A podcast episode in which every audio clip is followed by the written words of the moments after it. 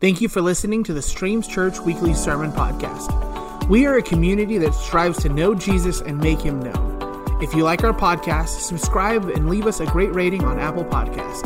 Thank you, and we hope you enjoy. Good morning, guys. Um, first, I need to, I should apologize. Uh, Tim, our guest worship leader, he did not ask for the strobe light effect. That was me because I got to go to the Coldplay concert Thursday night, and I just really enjoyed all the strobe lights there. So I thought, how fun that would be in church. I do appreciate though, man. That was a lot of patience. I mean, man, I, that's be distracting. It seems like being on stage and all of a sudden, bam, bam, bam, bam, bam. Anyway, um, all right. So this morning we are picking back up with Galatians. We're going to be in Galatians 3. So if you brought your Bible or your phone, wherever you keep your Bible, uh, Galatians 3 is where we're going to go. And this morning I titled my sermon Law versus Promise.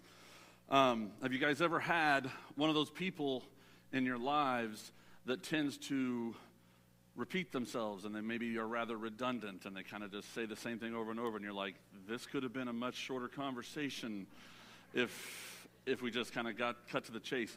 Now i i mean I, I have moments where i'm social. I'm also at times an introvert. So but like there was a guy that i had at work at my, one of my jobs who he could not wrap up a conversation. No matter what, it's like he just felt like we had to keep going. And I, my office was not in the same hallway, it was around the corner. And there were times I'm like, okay, well, thanks, I appreciate it. Like, I, I would avoid asking him a question sometimes just because of this.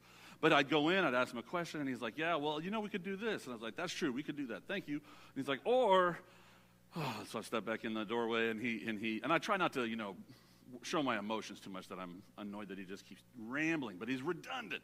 I would be down the office sometimes all the way out, and I'm like, all right, see you later, dude. And he's still talking. And what's funny was he knew it. He knew he was that kind of person. Hopefully, you don't have too many of those in your life. Maybe you're the person that's like that. I know I've had moments where I've been like that, but I've been working on keeping my stories shorter. Um, all right, so uh, this morning's section of scripture, Galatians 3, is kind of, it seems like Paul was feeling that way a little bit. Because he's got a big section on law and faith, and then another section on law and the promise. And in the promise thing, he talks a lot about faith.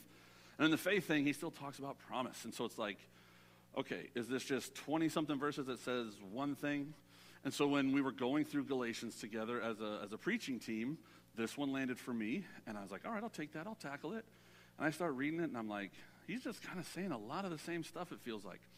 As I read over and over it, though, I started to feel more like I was finding nuances, subtle differences in what was going on.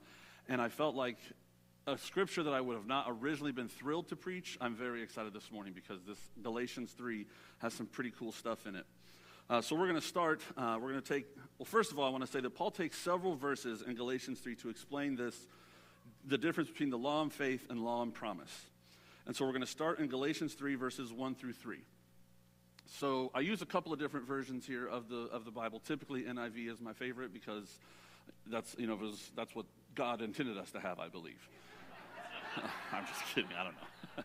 when I was a little kid, I was raised. My parents, we always had the NIV, and then we always had friends who were like King James version. It was good enough for Paul. It's good enough for me, even though King James version is like 1,500 years after Paul. But all right. Anyway verses 1 through 3. You foolish Galatians, who has bewitched you? Before your very eyes, Jesus Christ was clearly portrayed as crucified. I would like to learn just one thing from you. Did you receive the Spirit by works of the law or by believing what you heard? Emphasis mine there, faith. Are you so foolish after beginning by means of the Spirit? Are you now trying to finish by means of the flesh?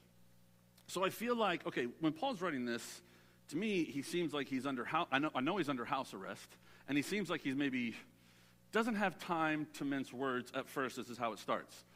Um, I don't know if you guys ever watched the show Goldbergs. The Goldbergs is one of my favorites. It's got all these flashback things to the 80s, so it really relates a lot to me, like when I was growing up. And one of the things I found most enjoyable was the dad, Murray, always called his kids one thing morons. He's like, ah, oh, you morons, this. Uh, this, when I look at this, I feel like Paul is starting out like, hey, dummies, who tricked you? And then as he, he's like, before your own eyes, you saw Jesus crucified. And then he's like, you know what, I got just one question for you. You've probably heard that kind of tone before. I've got one question. Did you believe by the law or did you believe by what you heard? And so he's just coming at them with, like, man, this is just such foolishness. What is going on with you guys? He seems to me impatient. I can, I can relate to that. I would assume maybe you can too sometimes. So then he goes into, Are you so foolish? After beginning by means of the Spirit, you now want to finish by means of the flesh. That was a verse that really jumped out at me. Because it's the idea of like, if you're going to start something by the Spirit, you believe in God. You're like, God has given me this, God has called me to this. And then as I'm trudging through whatever I'm trying to do, you know what? I got this, God. I'll do it on my own now. Who thinks that way? To me, some prime examples that I came up with. If you start in the, in the spirit and try to finish in the flesh, the worst one I could think of, the most heartbreaking one for me, was last year's playoffs with the Chiefs versus the Bengals. They started off by the Spirit. they were running and gunning, and they were winning, and we were pulling away. Same thing happened to us actually in both Bengals games. And then in the second half, for some reason, we decided we're going to do it different. And when we decided to do it different, everything fell apart. Another example that's maybe more close to home to you guys would be the Cardinal season as a whole. Started off awesome. Everybody's like, man, Cardinals are Super Bowl bound. And then kind of didn't work out that way towards the end. The second half of the season seemed to be kind of falling apart. So, as I went through this and I'm thinking about this section of scripture, that verse jumped out at me the most. So, it brought me to this point, and that is to put your faith in God from start to finish. The scripture is very clear when it tells us you put your faith in God from start to finish. If you're trusting God to save you from your sins, then don't try to save yourself later. Don't, don't accept, expect God to forgive you for all your past sins, but I'm going to do it perfect from here on out, God, because we're not going to. Because he's going into the section here with law and faith, and he's like, You started out by faith. You counted on God to forgive you for everything you had done, but now you're thinking, I'm going to do it perfect from here on out. That's not how it works. Unfortunately, the scripture is real clear that none of us are fully capable of doing that and living that perfect life. All right, so we're going to keep moving into the scripture here. Sorry, I got thick paper. All right. Next section of, of verses. We're going to go to, oh, it's just one verse actually. We're going to go to Galatians 5. Does God supply you with the Spirit, and I'm going to emphasize here, and works of miracles among you through your own efforts or through believing what you heard? So when God brings miracles in our lives, this morning, um, we before church a lot of times we'll come together. Every sunday we come together and we kind of pray over over the, the congregation over you guys are coming in over the children over the youth and we just pray that it's a, a sunday that brings god's glory uh, to to his people and so as we were praying today we were talking about miracles and i thought again about how this was in my my, my message today god does miracles all the time god does miracles here in the united states he does miracles all around the world and unfortunately, I feel like we get gypped here in the United States and we see them less. I have friends who have been on these mission trips. I've been on trips. And you hear about these like crazy, amazing, miraculous things that have happened, often in like third world countries and stuff. And then we're like, well, how come I don't see that here? How come I don't see someone automatically, you know, cured of some ailment here or whatever it is? And I think part of the problem with American society is we, we know everything, right? I think as Americans, we often get to the point where we think, like, I can explain everything. Science helps me understand anything. And the truth is, we sometimes have to be willing to just accept that God does miracles and we don't have to figure out how to explain it. Um, it says in in verse 9 it says it's not going to be up there but i'll read it. So those who rely on faith are blessed am- along with abraham the man of faith. There are miracles that happen around us that can be explained but you could also still say they're miracles. I can tell you of one very personal to me changed my entire life.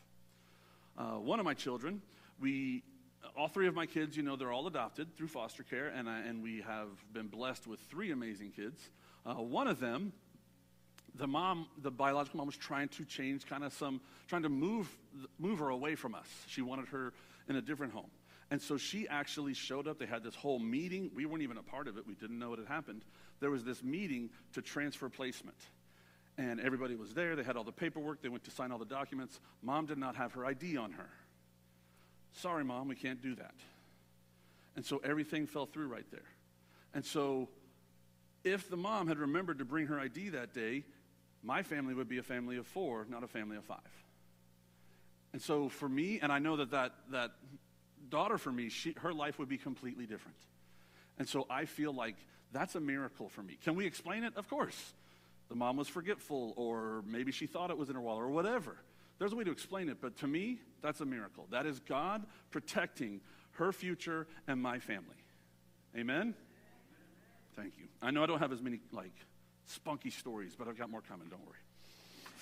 All right. so, as I'm reading through this and I'm thinking about miracles, miracles require something. They require faith. You can't have miracles if you don't have faith. So the verse talks about God supplies you with the spirit and works of miracles among you through the believing, through the faith. So the mess, the point that I get from this is that we have to see God's miracles for what they are. We have to see them for what they are. We can't just try to explain everything away or write it off as, well, this is why that happened. No, it happened because God made it happen. God intervened in our lives. And He does that every day. He does it in very common ways, I feel like, and so sometimes we dismiss it. But we have to start recognizing the common ways that God gets plugged into our lives and realize how blessed we are because of it. All right, moving forward. We're going to verse 6. No, take that back. Slide 6. verse uh, 10, 10 and 11. I'll read it from up here. For all who rely on the works of the law, they're under a curse. This is the scary section. This is the scariest part of the message. Normally, we don't talk about scary in sermons, but this is legit scary to me. For all who rely on the works of law are under a curse. It is written, Cursed is everyone who does not continue to do everything written in the book of the law. Clearly, no one who relies on the law is justified before God because the, the righteous will live by faith. We have to come to this understanding that the law equals death, no matter what. That's what it means. And the law was given to us, believers, but it equals death because there's no way that we can do everything that's written in the law. It's not about how, how much you've sinned. When it comes to salvation, this is, this is what I think is kind of a hard truth for people to come to. And honestly, I think this would be a, a very exciting and challenging way to try to bring the truth of Scripture to a non believer. The law equals death. We're all going to die. And by die, that means we're all going to go to hell. But it doesn't matter, like, because Christians think, or non Christians, I'm sorry, people who, who maybe, or maybe even some Christians still believe, like, it depends on how good you are. Well, they're a good person. Or, well, I'm better than that guy. Well, I've never murdered anybody. It's like, yes, there's all kinds of different levels of sin that we may or may not commit, and our salvation has zero to do with that. Because have you ever lied? I would ask everybody to raise their hands. Actually, let's do this. If you've lied, keep your hands down. Yes, we've all done that. I won't ask if you've ever killed anybody. but there's all kinds of levels of sin that we've we have broken. We've all broken and compromised our own conscience, what we know is right and true. And if we break those laws, then we violate it right there. You cannot continue to do everything written in the book of the law. We have to think of it from the standpoint of a perfect God. A perfect God can't have a person with him with one sin. He's perfect. Like absolutely, like you can't have, you can't be like a liar who's lied a couple times and then you also hang out with God. That doesn't work. There has to be some sort of um, cleansing that takes place, and that, of course, comes from Jesus. Um, so let me get back to my notes here because I'm, I'm starting to kind of ramble and I feel like I'm, I'm not hitting it. There are millions of law abiding, selfless, warm hearted people who will not be in heaven because it's not about how good they are. So it begs the same question that Paul asked in another section of Scripture Who can save us? Who can save us from this body of death? Who can save us from this law that's going to condemn us from death? Only one name can, and we all know that name is Jesus. We have to start to remember that. It's interesting as I was as I was pouring this over and and, and like I said, it started out kind of dry. It, what's the next? Can you pop up the next slide? Salvation comes in Christ alone. in Christ alone. When I started working on this two weeks ago, we had already discussed as a preaching team that the theme of this section of Scripture, the theme of Galatians, is in Christ alone. And then I'm reading about faith and the promise and whatnot. And the, the idea, the whole section in fi- verses 15 through 24, 21, is where Paul talks about how Jesus is the promise. God told Abraham, the whole world is going to be blessed because of your seed. And that seed was Jesus. And he blessed the Jews, the Gentiles, all of us. The whole world is blessed through him. Jesus is in person, in flesh. He is the living promise that was made to Abraham. So that's why faith and promise they go hand in hand. We have faith in Jesus right now. The law for us is merely a guide of how to please God, of how to live the way we should live. It's not necessarily the thing that gets us into heaven, it's just a guide. But I just found it so cool that for me it was kind of this epiphany moment that it is about Christ alone. Because I had forgotten completely about that theme as I was going through this. And I'm like, wait a second, right here it says it again Christ alone. All right, so we're going to move ahead a little bit now. Uh, Galatians 18. Church leaders, well, let's, let's read this. For the, if the inheritance depends on the law, then it lo, no longer depends on promise. So if our promise of heaven, if our getting to heaven, if our salvation, all the blessings that God gives us depends on the law, then it has nothing to do with the promise. It has nothing to do with Jesus anymore. But God in His grace gave it to Abraham through a promise. Thank the Lord because none of us are actually fulfilling what's in the law. So I'm going to go on a little bit of a side note here with this idea.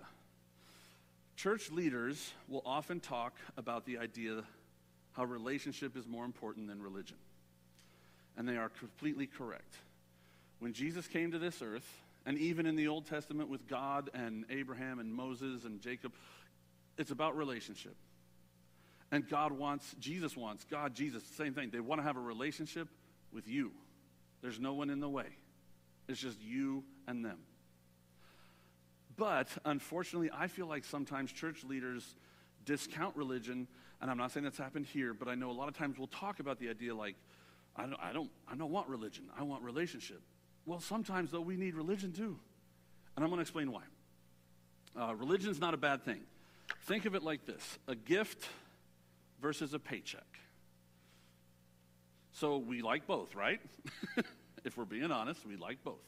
Uh, paychecks come with regularity. There's typically no surprise to them, and they come for the labor that we do. I would equate that like with religion.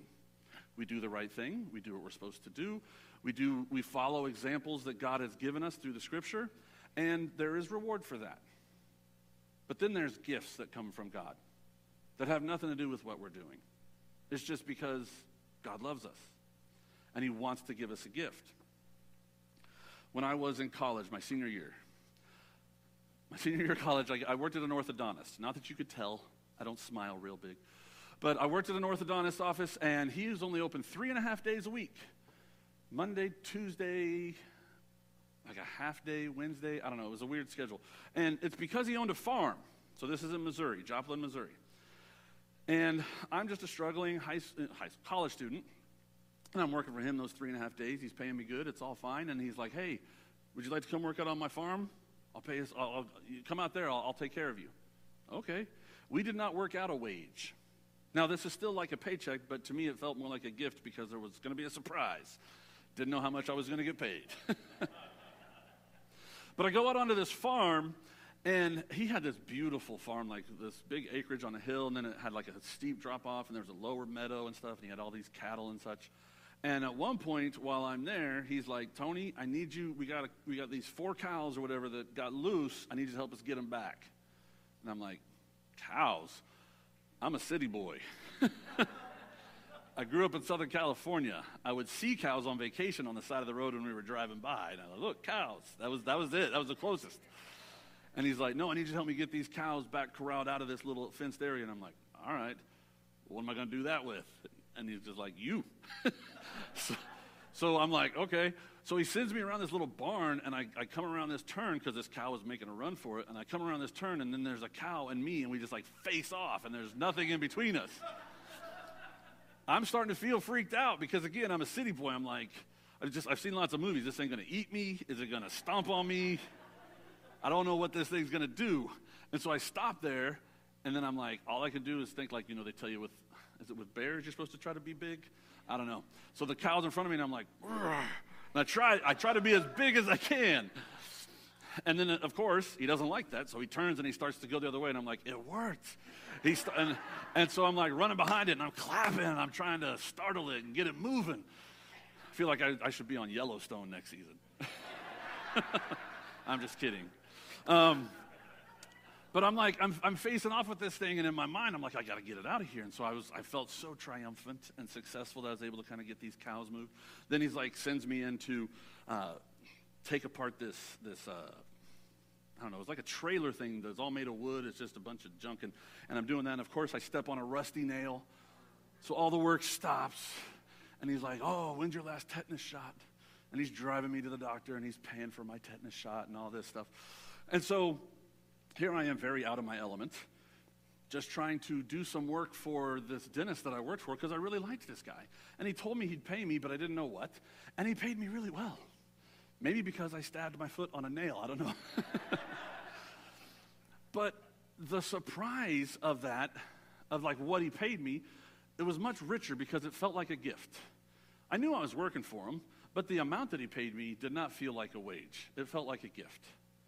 And the truth is, when it comes to doing the right thing and like looking at scripture and seeing this idea of religion, we have to understand that sometimes the paycheck is still really important. It's really important that we do what's right. So uh, this morning, my son did not want to come to church early with me. Am I right, Joel? Yeah. He was a little bothered by that. And I said, I want some extra time with you. And that didn't work. he, he tells me that a lot. He's like, he's like, Dad, can we go to the batting cages? I want extra time with you. that kind of stuff. And so this morning I was like, I want you to come to church with me. I want some extra time with you. And he still was like, but no, I don't want to. I want to play on my phone or whatever it was. But I stuck to it. I leaned in. I don't know, uh, Lloyd used to preach about that concept. When your kids pull away from you, you lean in. When, when they're pulling away from you, you don't pull back yourself because then you're creating a chasm. The same is true with the scripture and with how we handle our relationship with God. If we're not feeling that emotional closeness to God, do you know what helps with that? Religion. Doing what we're supposed to do. So we've talked about like a communion time. Communion should be a very rich time in our lives. We're thinking about God's sacrifice. We're thinking about the people in our lives that are close to us, and if we have sin or conflict with them, maybe. But and so we've often talked about how you know we don't want this to just be a ritual, and we don't want things to just be rituals. However, rituals are better than not doing them. um, my wife, she and I have talked a lot about uh, love and our marriage and our love languages. My love language is gift giving. Her love language is gift getting.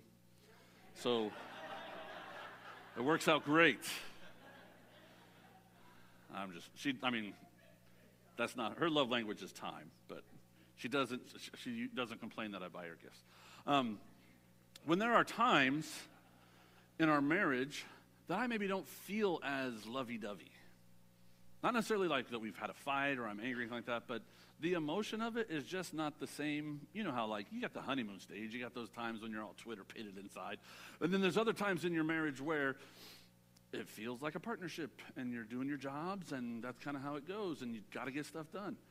If I wanted to feel that Twitter pated, lovey dovey emotional feeling in my heart, I do the things that we used to do. I send her flowers. I swing by one of her favorite stores to buy her a shirt. Surprise her with the shirt in the morning. Um, or I'll just, on my way into work, I'll go get her coffee and bring it in without her knowing. I do things for her, and my heart follows my actions. Your heart will follow your actions when you do the right things for the Lord. So if you don't feel all emotional or like you're really close to the Lord and it's communion time, by all means, give that communion time to God. Do the right thing there. When you do the right thing, your heart follows. I wrote it for myself on here. God wants my heart to be His and like His, and my heart will follow my actions. So, the last slide for me was regardless of what you're feeling, lean in. Always lean in. It's been a mantra for Jen and I ever since we heard Lloyd preach that years ago that with our kids, we lean in. We need to do the same thing with the Lord. If you don't feel it today, lean in. If you do feel it, it obviously comes natural. You're going to lean in anyway. But I want you to know that your actions follow your heart. So if you have, or I'm sorry, I got that backwards. Your heart will follow your actions. So if you take the time to make the actions right, your heart will be right. Band, if you want to come up, I'm going to pray. God, I pray your blessing on the people here today, Lord. I pray that this church would come to understand how important it is that our heart, our heart be yours. I don't know how many times I've said it, Lord, when I've had the chance to preach that you want my heart to be like your heart. That, that's just what it is. When we pray, you want us to align our will with yours. When we focus on, uh, on you, you want us to align our perspective on life to be the same as yours. And God, you want our heart to be the same as yours. Lord, I don't know how else to put it other than you are the only way that we're going to get out of here. You're the only escape from this, this law of death, from this, this fear of, of an afterlife that is absent from you. God, I pray for rich blessing on the people in this church, Lord. I pray that they feel a new desire today to lean in. God, I pray for everyone here this morning.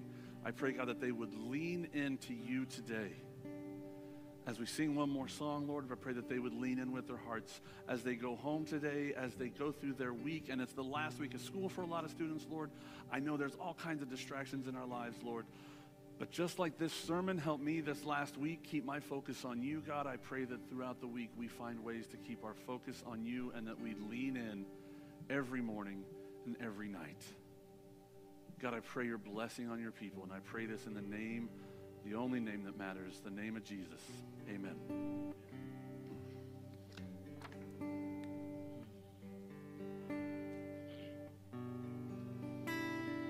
Yeah, let's just pursue him today.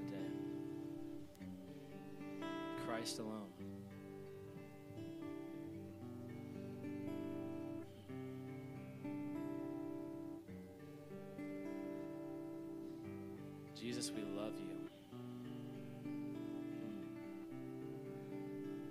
Guide our hearts into a deeper love of you, God? Would you shape our hearts and our actions? May we know you more, God. And as we pray for a deeper knowledge of you, we pray that you would come into our hearts and begin to soften them and shape them.